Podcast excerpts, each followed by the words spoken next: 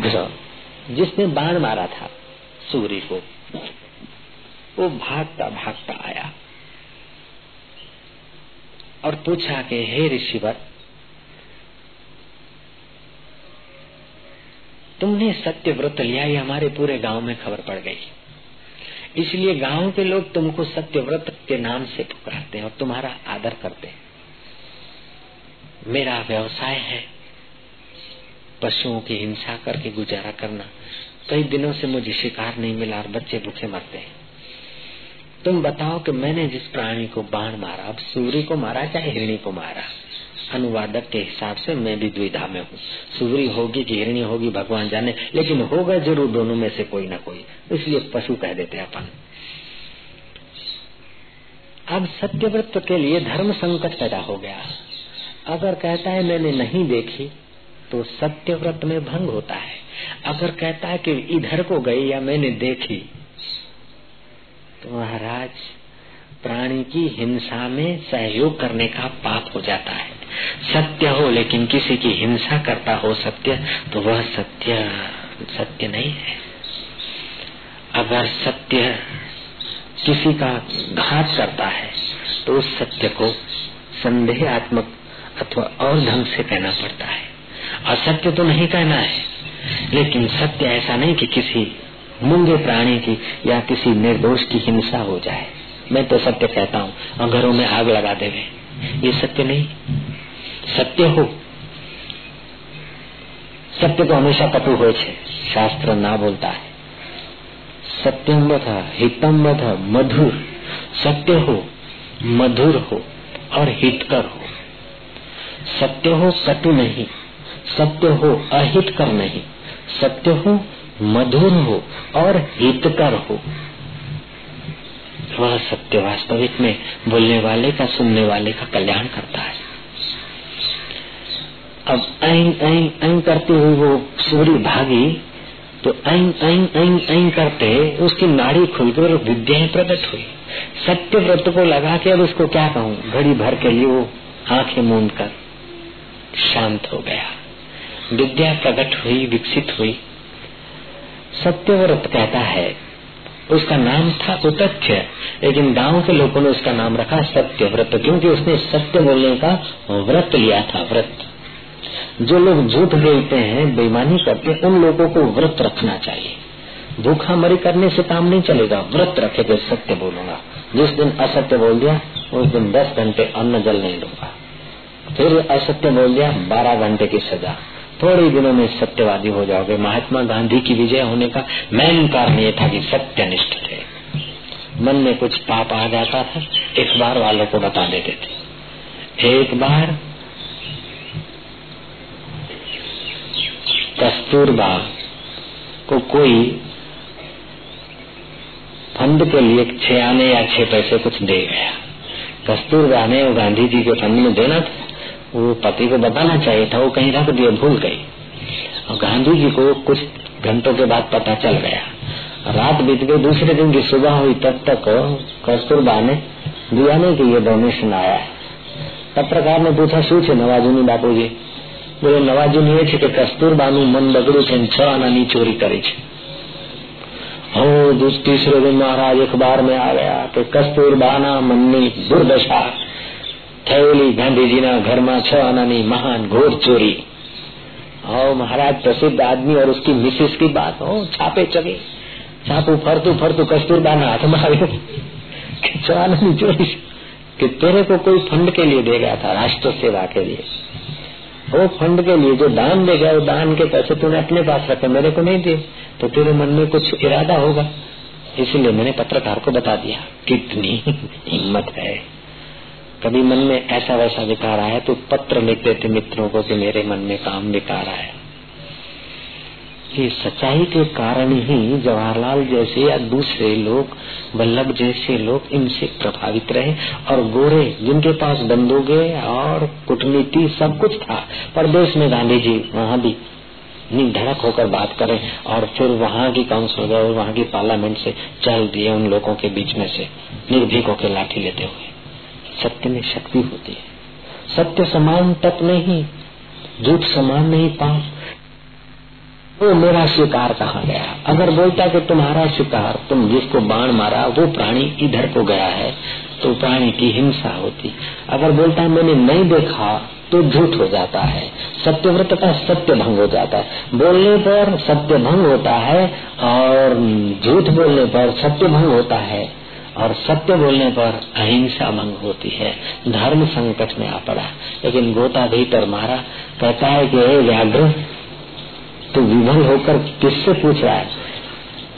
जिसने देखा वो बोल नहीं सकता, और जो बोल सकता है वो देख नहीं सकता है। आँखों ने देखा वो बोल नहीं सकती, और जीव बोल नहीं सकती, उसने कभी देखा नहीं। तो ये क्या सिर खपाने की बात करता है? और इन दोनों का प्रेरक मन है और मन का प्रेरक बुद्धि है और बुद्धि का प्रेरक शुद्ध गम चैतन्य सत्य स्वरूप परमात्मा है उस परमात्मा का ध्यान करो तो तेरा भला होगा कि महाराजा परमात्मा નું ધ્યાન લઈને બેઠા છે હું પૂછું છું હીરો હું કહો કે ના પરમાત્મા પરમાત્મા આ ગોંડો બાપજી છે એમ કરીને પેલો જતો રહ્યો सत्य व्रत तो बच गए महाराज इस प्रकार सत्य व्रत ने अपने सत्य की रक्षा की उसकी विद्याएं प्रकट हुई कुछ बोल देता, उसकी वाणी सच्ची पड़ती। बारह वर्ष कोई सत्य बोले, उसको फिर और साधना नहीं करनी पड़ती। सावधान में झूठ तो नहीं बोला जाता। बारह वर्ष अगर सत्य में रहे, उसको सत्य संकल्प सिद्धि आ जाती। जो बोलेगा वो होके रहेगा। मैंने सुनी कथा पुराणों की है, प्रसिद्ध कथा है, विवेकानंद भी उसका दृष्टान दिया करते थे, कथा की बात कहा करते थे। तुलाधार नाम का व्यापारी था। देश में अकाल पड़ा। एक साल, दो साल, तीन साल, अकाल अकाल, चार साल, अकाल। राजा दुखी हो गया, प्रजा दुखी हो गई, कोष खाली हो गया, राहत कार्य करते करते कोष खाली हो गया। पशु बेचारे मर चले, गाय, भैंसे चौपाया माल। खाने को तीन खाने, मनुष्य को खाने का अन्न नहीं। उस जमाने में परदेश से स्टीमर आने जाने की व्यवस्था भी नहीं थी कि अनाज एक्सपोर्ट इम्पोर्ट हो। महाराज, किसी साधु के शरण गया वो राजा। साधु ने कहा कि बहुत लोगों के पाप समष्टि के पाप है, इसलिए अकाल पड़ा है। इतना मेरे पास योग बल नहीं है कि मैं बरसात कर सकूँ। समष्टि के पापों को दबा सकूँ, इतना मेरे पास भजन का सामर्थ्य नहीं। महाराज, उपाय बताओ। मैं अपने लिए नहीं, प्रजा के लिए, और प्रजा के लिए प्रजा ने पाप किया, लेकिन उन मूँगी गायों ने क्या पाप किया? उन बच्चों ने शिशुओं ने क्या पाप किया? गायों के स्तन में दूध नहीं। कहेंगे बुबा ये सुखा पेन खादो खाइन बारन के दिन। खाए तो बच्चों को पिलाए। तो महाराज, उन नन्नी नन्नी बछड़ियों के लिए, बछड़ों के लिए बरसात हो जाए। भाई, मैं तो नहीं कर सकता। कोई उपाय बताओ। कथा कहती कि योगी ध्यानस्थ हो गए। ध्यान करने से मन बुद्धि में लीन होता है बुद्धि सत्य स्वरूप परमात्मा में गोता मारती, इसलिए सच्चा रहस्य प्रकट हो जाता है। जयराम जी की। ध्यान का बड़ा महात्म है। और लोग सब देव कहे जाते हैं। इंद्र देव वरुण देव कुबेर देव ये सब देव कहे जाते हैं। शिव जी को महादेव कहते हैं। क्यों महादेव कहते हैं? जब देखो तो समाधि मुद्रा में है। ऐसा नहीं कि उनके पास खूब विमान है, खूब ऐश्वर्य है, इसलिए महान है। नहीं, परम ऐश्वर्य है कि सत्य स्वरूप परमात्मा के ध्यान में मग्न रहते हैं भगवान शिव जी इसलिए शिव जी महादेव है। जटा का एक बाल खोलकर फेंक देते तो महाराज, क्या का क्या हो जाता है? उसने ध्यान किया योगी ने, और योगी को प्रेरणा हुई। राजा को बता दिया, हे राजन, तुम्हारे नगर में तुलाधार नाम का व्यापारी है। उस व्यापारी को अगर तुम रिझा सको, और वो व्यापारी अगर कह दे के बरसो, मेघ बरसो, बिल्कुल बरसात हो जाएगी।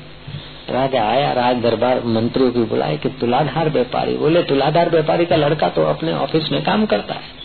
बच्चे को बुलाया कि हमें तेरे पिता से मिलना है। बोल देना तेरे बाप को कि कल सुबह मैं मिलने आऊँगा। लड़का तो थर थर कांपा कि पिताजी को मिलने जा रहे बुढ़ापे में, मेरे पिताजी करियाने का धंधा करने में क्या कुछ गड़बड़ किया, कुछ कम तोला, क्या पता? ऊँचा नीचा होता है। शाम हुई, घर गया, बाप को बोला कि राजा साहब, आपको कुछ कहने को आ रहे मिलने को आएँगे कल। बाप बोलता कि छोरा, ज़रूर तूने काम चोरी किया होगा, इसलिए मेरे को ठपका देने आते होंगे कि कैसा बेटा जन्माया तुमने। बोले, पिताजी, मैं तो काम चोरी नहीं करता। तो बोले, फिर क्यों आएँगे? पिताजी, आपने कहीं लेन देन में गड़बड़ किया होगा। बोले, बेटा, मेरे से तो नहीं हुआ।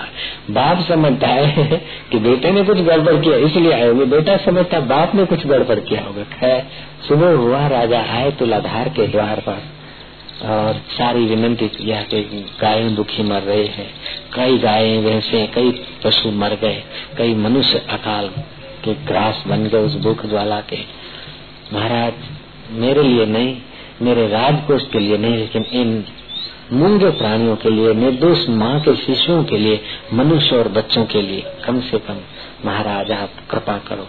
तुलाधार कहता कि तुम क्या कह रहे हो? मैं कोई जोगी नहीं, मैं कोई साधु नहीं। मैं कोई तपी जपी नहीं है, मैं तो दुकान पे तगड़ी तोलता हूँ, तराजू। तराजू तो तोलते हैं, लेकिन मेरे को किसी योगी ने कहा है, अगर आप कह देंगे भगवान को तो ज़रूर बरसात करेंगे योगी ने कहा है, संत ने कहा है हाँ संत ने कहा है तो झूठ नहीं हो सकता, लेकिन मेरे में इतनी ताकत नहीं कि मैं भगवान को कह दू और बरसात हो जाए। महाराज, आप सत्य पर है, आपने कभी किसी को कम नहीं दिया और भाव बोलने में कभी झूठ नहीं बोला है। दूसरा तो आप धंधा करते, पैसे गिनते, घर जाते, बच्चे को जन्म दिया है, दो टाइम भोजन करते कभी कभी उपवास रखते, वो भी तंदुरुस्ती के लिए, ये सब ठीक है। लेकिन महाराज, तुम सत्य बोलते हो, सत्यनिष्ठ हो। तुलाधार ने तराजू उठाई, अगर हे हे तुला हे तुला मना, हे तराजू, मेरे द्वारा कभी भी बेईमानी न हुई हो। तो दोनों पल्लड़े स्थिर रहे। उठाकर तराजू खड़ी कर दी। कांटा बस एक सुई की नोक पर जैसे राम का तीर अर्जुन का निशाना। फिर दोबारा तराजू रख के फिर दोबारा उठाए। हे पल्लव, अगर मैंने तुम्हारे द्वारा कभी असत्य लिया दिया न हो, असत्य न बोलकर सत्य निष्ठ रहा हूँ तो तुम दोनों पल्लट ठीक रहना। दोनों तराजू स्थिर होने तो खाली तराजू तो हिलती है।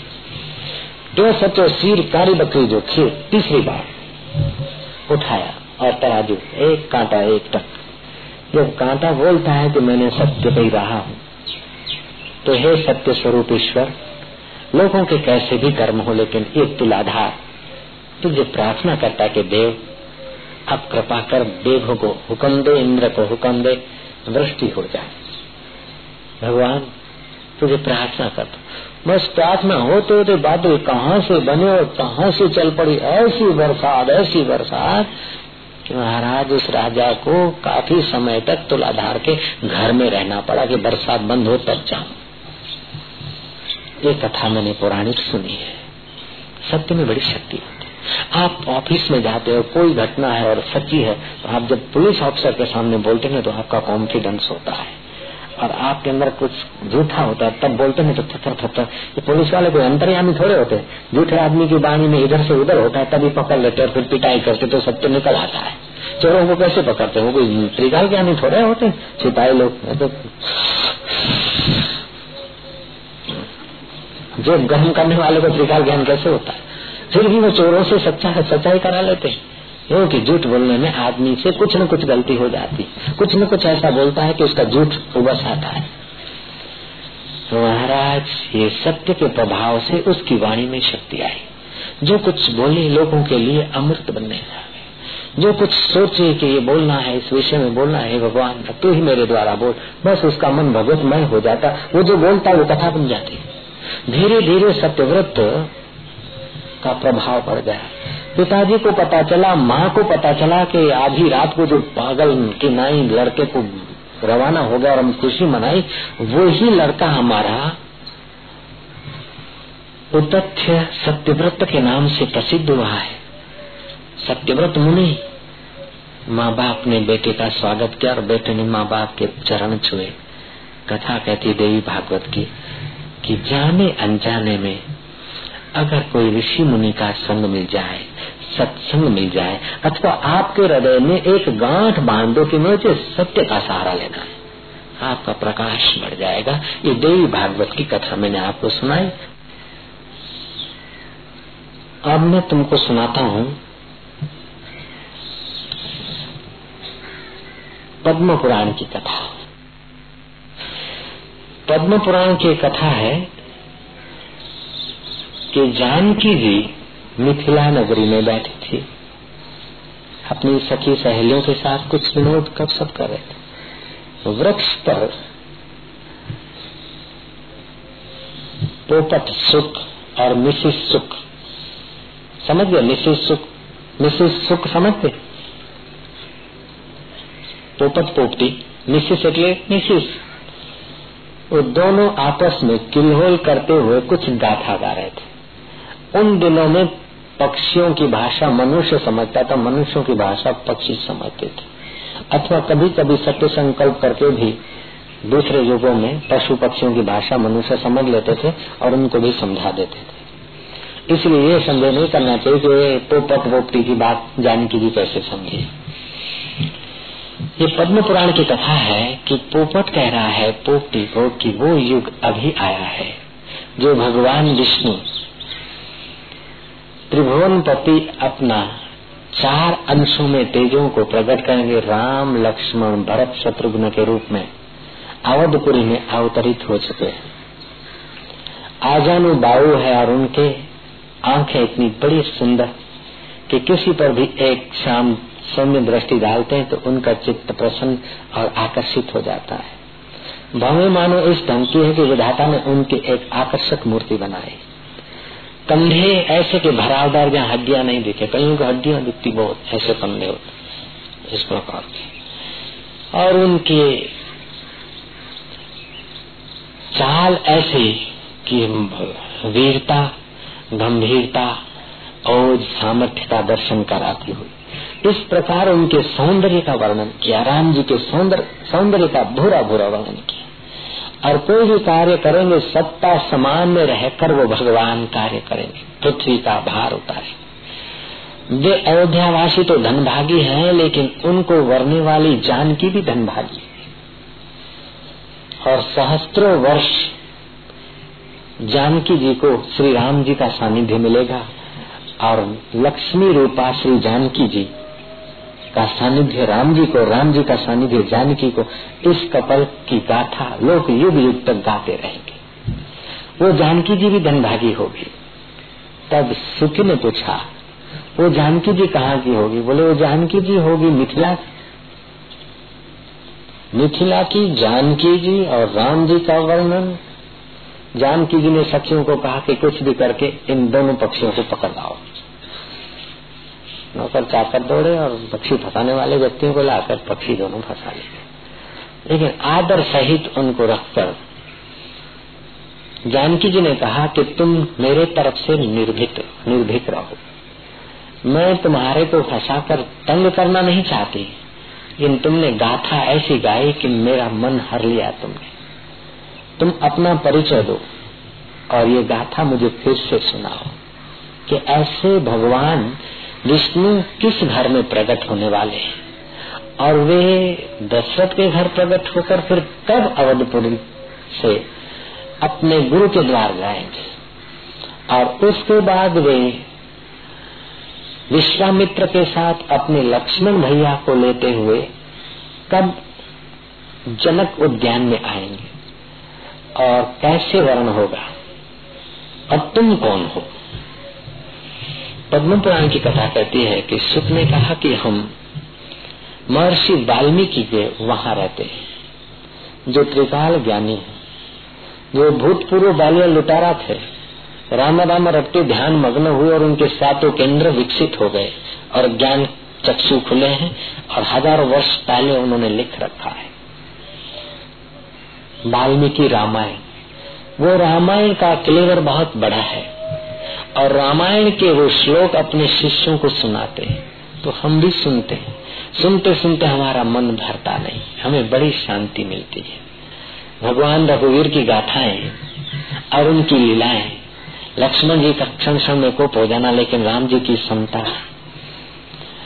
राम जी से अन्याय होने पर भी, अन्याय करने वाले से वो राम जी मधुर व्यवहार करते हैं। इस प्रकार की मानव उत्थान की गाथाएँ साक्षात नारायण आकर मर्यादा पुरुषोत्तम सातवा अवतार लीला करेंगे। ये लीला घर की लीला ही सुनते सुनते हमारा चित्त बड़ा प्रसन्न होता है, इसीलिए हम अभी आपस में यही चर्चा कर रहे हैं।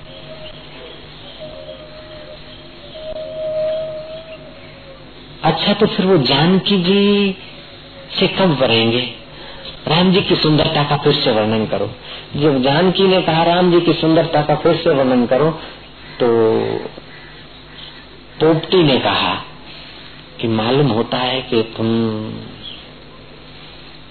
मिथिला तो ये है और मालूम होता है तुम ही जानकी हो, इसलिए अपने पति का, सौंदर्य का शौरवीरता का, यश गान का बार बार श्रवण करना तुमको अच्छा लगता है। जानकी जी का सिर थोड़ा नीचे हो गया, लज्जा प्रदर्शित करता हूँ। फिर मीठी मुस्कान से कहा कि तुम ठीक कहती हो, मुझे फिर से गाथा सुनाओ। गाथा सुनाई, अब वो जाने की छुट्टी लेती जानकी जी बोलती, नहीं, तुम लोग यहीं रहो। मेरे तरफ़ से तुम्हारी खूब सेवा हो जाएगी खान पान की रहन सहन की, तुम नहीं जाओ। तब पोपटी ने कहा, मैं गर्भवती हूँ, मुझे तुम जाने दो। और अपने बच्चों को जन्म देकर फिर समय पाकर आऊँगी अभी वाल्मीकि आश्रम में रहूँगी, जाऊँगी। उधर ही जाऊँगी हम खुले पक्षी तुम्हारे इस भवन में रहने के काबिल नहीं है जानकी को, जानकी जी को, उनके प्रति स्नेह हो गया। जानकी जी ने कहा, नहीं, कुछ भी करो, मैं नहीं जाने दूँगी। तब शुक ने कहा पोपट ने कहा कि तुम जानकी जी हट न करो। हमें जाने दो। तब जानकी जी कहते कि तुम पोपट जा सकते हो, लेकिन पोपटी को तो नहीं छोड़ूँगी, ये कथाएँ मुझे सुनाया करे। बोले, ये मेरी अर्धांगनी है। हम साथ में विचरते किलोल करते हैं। और ये बच्चों को जन्म देगी तो साथ में हम माला घोसला बनाएँगे, साथ में बच्चों को संस्कार देंगे, इसलिए हमारा साथ होना आवश्यक है। बोले, नहीं, तुम अकेले चले जाओ, इनको नहीं जाने दो। तब वो पत्रता पोपटी बोलती, कि मैं अकेले यहाँ रहते नहीं, क्या करेंगे? बोले, दोनों रहो। बोले, दोनों नहीं रहेंगे, एक भी नहीं रहेंगे। तो हम जाने नहीं देंगे तुमको, कुछ भी करो, मैं जाने नहीं देंगे। पोपटी ने कहा, इतना आजनिचारी करते, तुम जाने क्यों नहीं दोगे? हम, हमको आप जबरन रोको मत। जानकी जी बाल हट योग हट स्त्री हट राज्य हट ये बड़ा अटपटा होता है। जानकी जी ने हट ली कि मैं तेरे को तो नहीं जाने दोगी, सखी। तेरे को अपनी सहेली की भांति रखूँगी। बोले, मैं गर्भवती हूँ, मेरे को पीड़ा हो रही है, सहेली की भांति रखूँगी, ये करूँगी।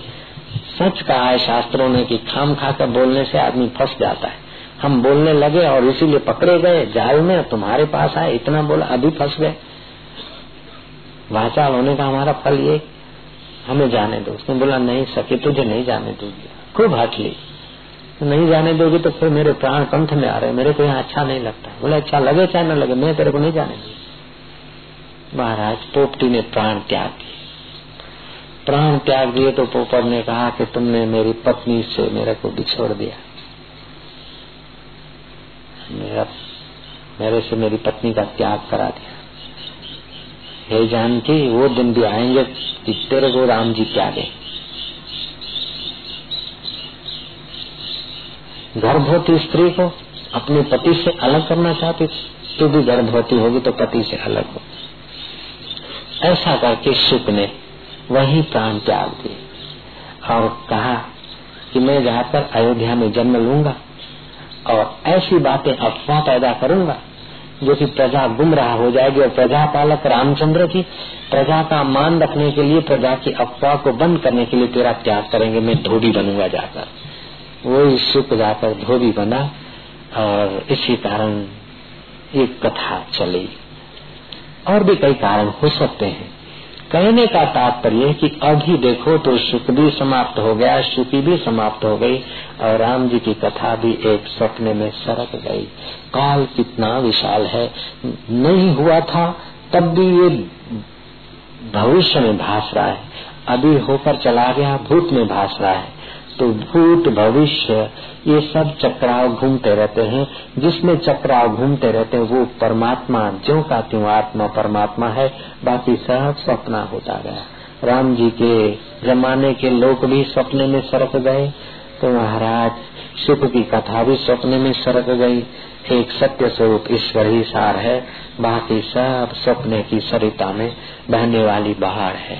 इसीलिए भगवान शिव जी से कहलवाया है, रामायण कार ने उमा कहो में अनुभव अपना, सत्य हरि भजन जगत सब स्वप्न। हरि विश्रांति पाते हैं। सत्यम प्राण धीमही, हम सत्य स्वरूप ईश्वर का ज्ञान करते हैं। तुम्हारे मन में अनुपम शक्ति है, जितना जितना सत्य, संयम, सदाचार का आधार लेता है, उतना ही वो सत्य में विश्रांति पाने की योग्यता बढ़ाता है। जितना झूठ, कपट अब्रह्मचर्य बेईमानी, दुराचार का सहारा लेता है, उतना ही उतना वो थका, मांदा, दुखी, अपमानित होकर पार्श्वी जीवन में गिरता है और जन्म मरण की चक्कर में पड़ता है। हम फिर से सत्य स्वरूप परमात्मा को प्रार्थना करते हैं कि हे देव, हमारी प्रीति हो सत्य में। हम सच्चाई से व्यवहार करें। हम संयमी जीवन गुजारे। और तेरे प्रसाद को पाकर मुक्ति का अनुभव करें। हे दयालु प्रभु हे देवेश्वर हे विश्वेश्वर असत्य माहे थी प्रभु परम सत्य तुले जा ઊંડા અંધારેથી પરમ તેજે તું લઈ જા હીનો હું છું તો તુજ દર્શન દાન દઈ जा हस्तु माँ सद कमया मुझे असत्य देह अध्यास से असत्य आदतों से बचाकर तो सत्य के तरफ़ ले चलना प्रभु। तमसो माँ ज्योतिर्गमया। अज्ञान के अंधकार से बचाकर सच्चे ज्ञान की तरफ़ ले जाना प्रभु। मृत्यु मान अमृतम गमया। मुझे मोहत से बचाकर, मरण धर्मा शरीर के अध्यास से बचाकर, अमर आत्मा के अभ्यास में सोहम के स्वभाव में जगाना, आनंदो हम सोह हम, सुख स्वरूप हम। देहो अहम नहीं, आत्मा हम। मैं देह हूँ ये गलती न करूँ, मैं आत्मा हूँ। मैं हर मास का शरीर हूँ, ये मोह ममता न रहे, लेकिन मैं इस शरीर के बाद भी रहने वाला चैतन्य आत्मा हूँ। इस प्रकार का प्रकाश मिले, हे प्रकाशेश्वर।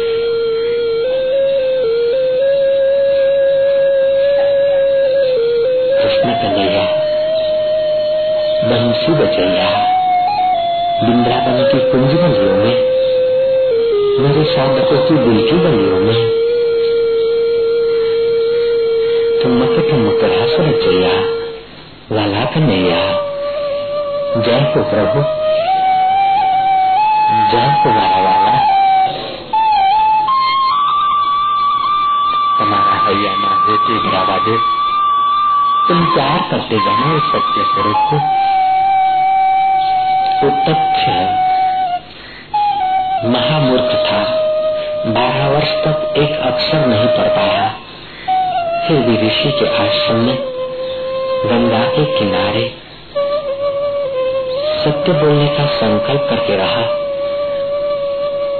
उसकी सरस्वती प्रकट हो गई और सत्यव्रत मुनि के नाम से तथ्य प्रसिद्ध हुआ। वो चाहे तो बिना पढ़े भी सारे शास्त्र प्रकट कर सकता है। वो चाहे निर्धन को धनवानों से पूजित करा सकता है।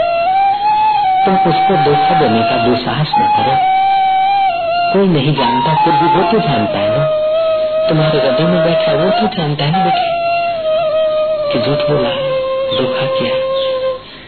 ईश्वर को धोखा तुम नहीं दे सकते। परमात्मा हम तुझे धोखा न दे, तेरे से दुश्मनी न करे वो ईश्वर को धोखा देता है, वो ईश्वर से दुश्मनी करता है। वो ईश्वर का दुश्मन बन जाता है, वो सुखी कैसे हो सकता है? रावण जितनी योग्यता होने पर भी दुखी रहेगा।